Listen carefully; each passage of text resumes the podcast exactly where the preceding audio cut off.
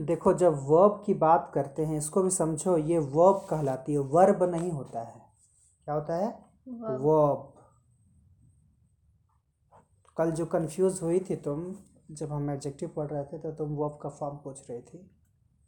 तो इसीलिए आज वर्ब जो है उसको समझ लो।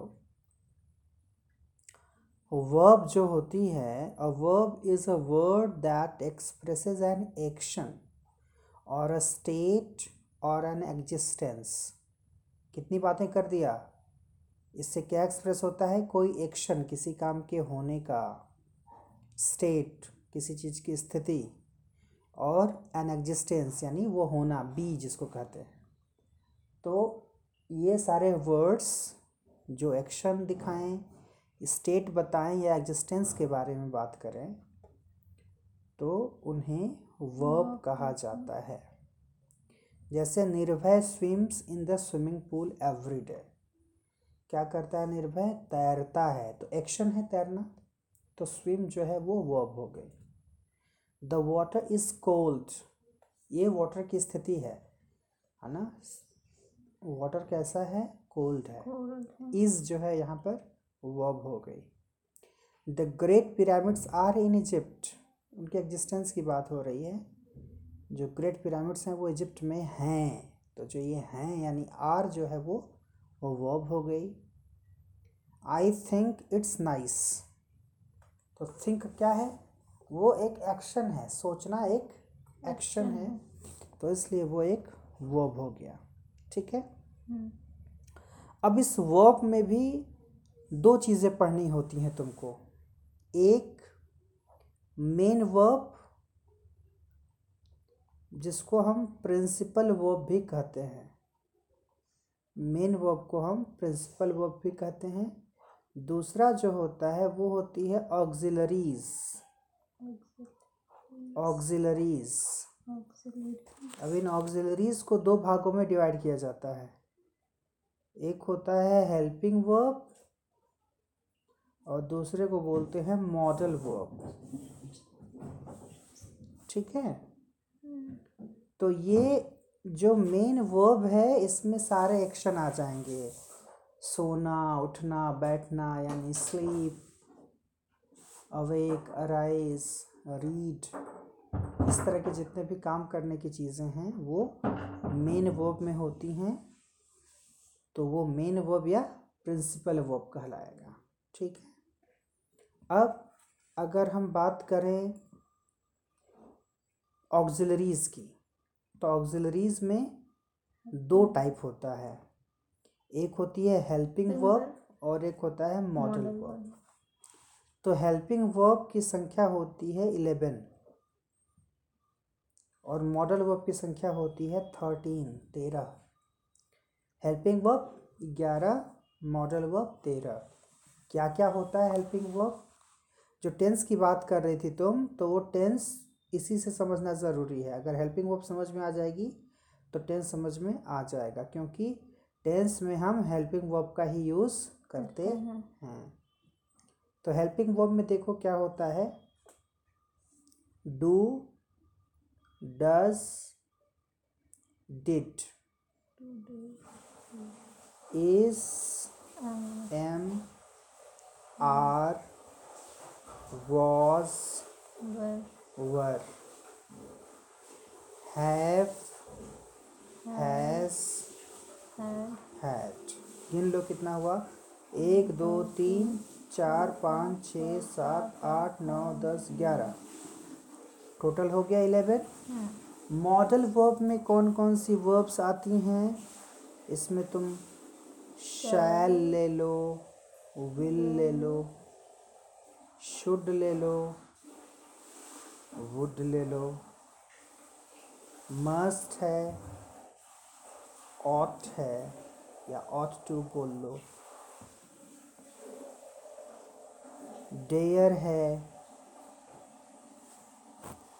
मे है माइट है कैन है कुड है नीड है। यूज़ टू है। एक दो तीन चार पाँच छः सात आठ नौ दस ग्यारह बारह तेरह। ठीक है? तो ये सारे अब इसमें थोड़े चेंजेस भी मिलते हैं अलग अलग किताबों में।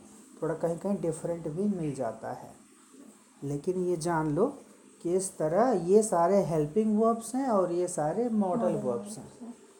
हेल्पिंग वर्ब जो हैं ये टेंस बताते हैं। मॉडल वर्ब जो हैं, ये कंडीशन बताते हैं। ठीक है?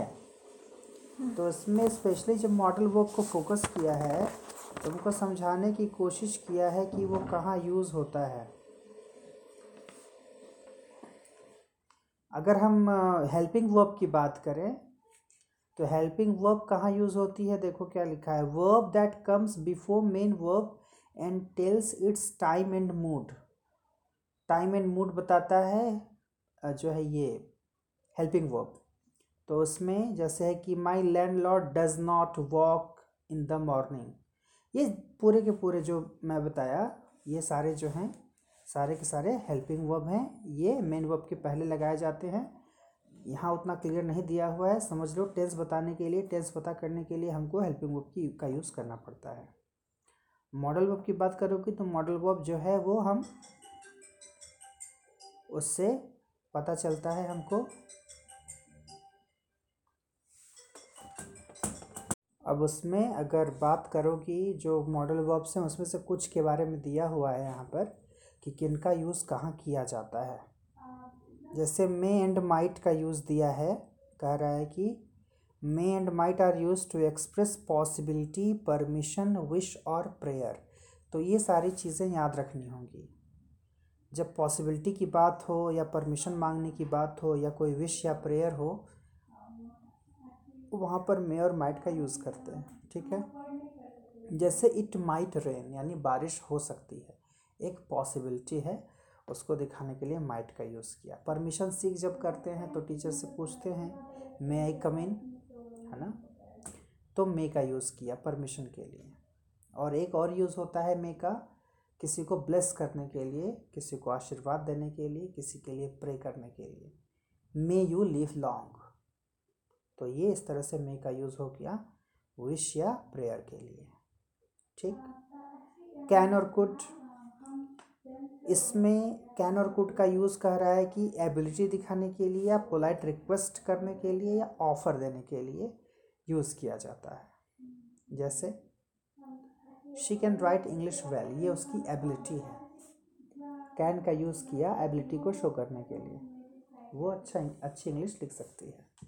तो कैन का यूज़ कर लिया could you please lend me some money बहुत पोलाइट रिक्वेस्ट है। क्या कुछ पैसे उधार दे सकते हो मुझे? Good can I help you offer देना। मतलब क्या हमें हेल्प कर सकते हैं तुम्हारी? तो आ, अब यहाँ पर एक कन्फ्यूज़न जो लोगों के दिमाग में हमेशा रहता है कि मे का पास्ट ही माइट होता है, कैन का कुड ही कुड होता है, कैन का पास्ट ही कुड होता है। ऐसा नहीं है, होता है ज़रूर, लेकिन ऐसा नहीं कि हर जगह जहाँ वो यूज़ हो रहा है वो पास्ट ही बताएगा। जैसे आई कैन डू दिस मैं कर सकता हूँ। आई कुड डू दिस मैं कर सकता था। सही बात है, होता है इस तरह से। कैन का कुड हो जाता है। लेकिन हर जगह कुड का मतलब सकता था नहीं होगा। जैसे यहाँ पर जो है कि could I could I could you please lend me some money तो ये रिक्वेस्ट है, ये पास्ट नहीं है। रिक्वेस्ट के लिए कुड यूज़ किया है। बहुत ज़्यादा जब हम पोलाइट होते हैं तो हम कुड का यूज़ करते हैं। Should the model should is use to express advice obligation expectation सलाह देनी हो किसी को, किसी चीज़ को लेकर के आभार व्यक्त करना हो। किसी से कोई अपेक्षा जो हम रखते हैं तो वहाँ पर शुड का यूज़ करते हैं। You should do more exercise advice है। ज़्यादा हेल्प ज़्यादा तुमको एक्सरसाइज करनी चाहिए। ये एडवाइस तुम्हारे लिए लागू नहीं होती। ठीक है? तुमको ज़्यादा खाना चाहिए। You should eat more we should report the incident हाँ हमें इंसिडेंट के बारे में बताना चाहिए। शुड का यूज़ हुआ। ऑब्लिगेशन ज़िम्मेदारी की बात है यहाँ पर। Rahul should have landed by now expectation अब तक उसे आ जाना चाहिए था।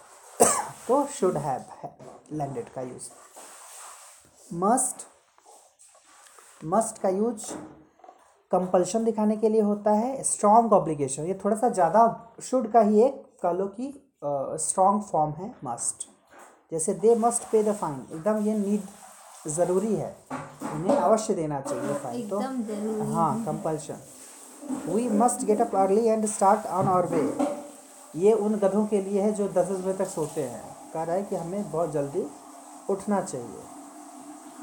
I must have my own way ये मतलब मुझे अपने से अपना काम करना चाहिए। तो ये हुआ मस्ट का use ought to ought to भी होता है चाहिए के अर्थ में ही। यहाँ पर हो जाती है ड्यूटी की बात। हमारा कर्तव्य या मॉरल ड्यूटी जिसको कहते हैं। जैसे we ought to help the poor and needy हमें जो गरीब हैं, जो ज़रूरतमंद हैं, उनकी सहायता करनी चाहिए। वैसे ही, अगर माता पिता की आज्ञा माननी हो, बड़ों की बात माननी हो we ought to respect our elders we ought to obey our parents वहाँ पर ऑट टू का यूज़ होता है। तो ये रहा कुछ वर्क का form now do the exercise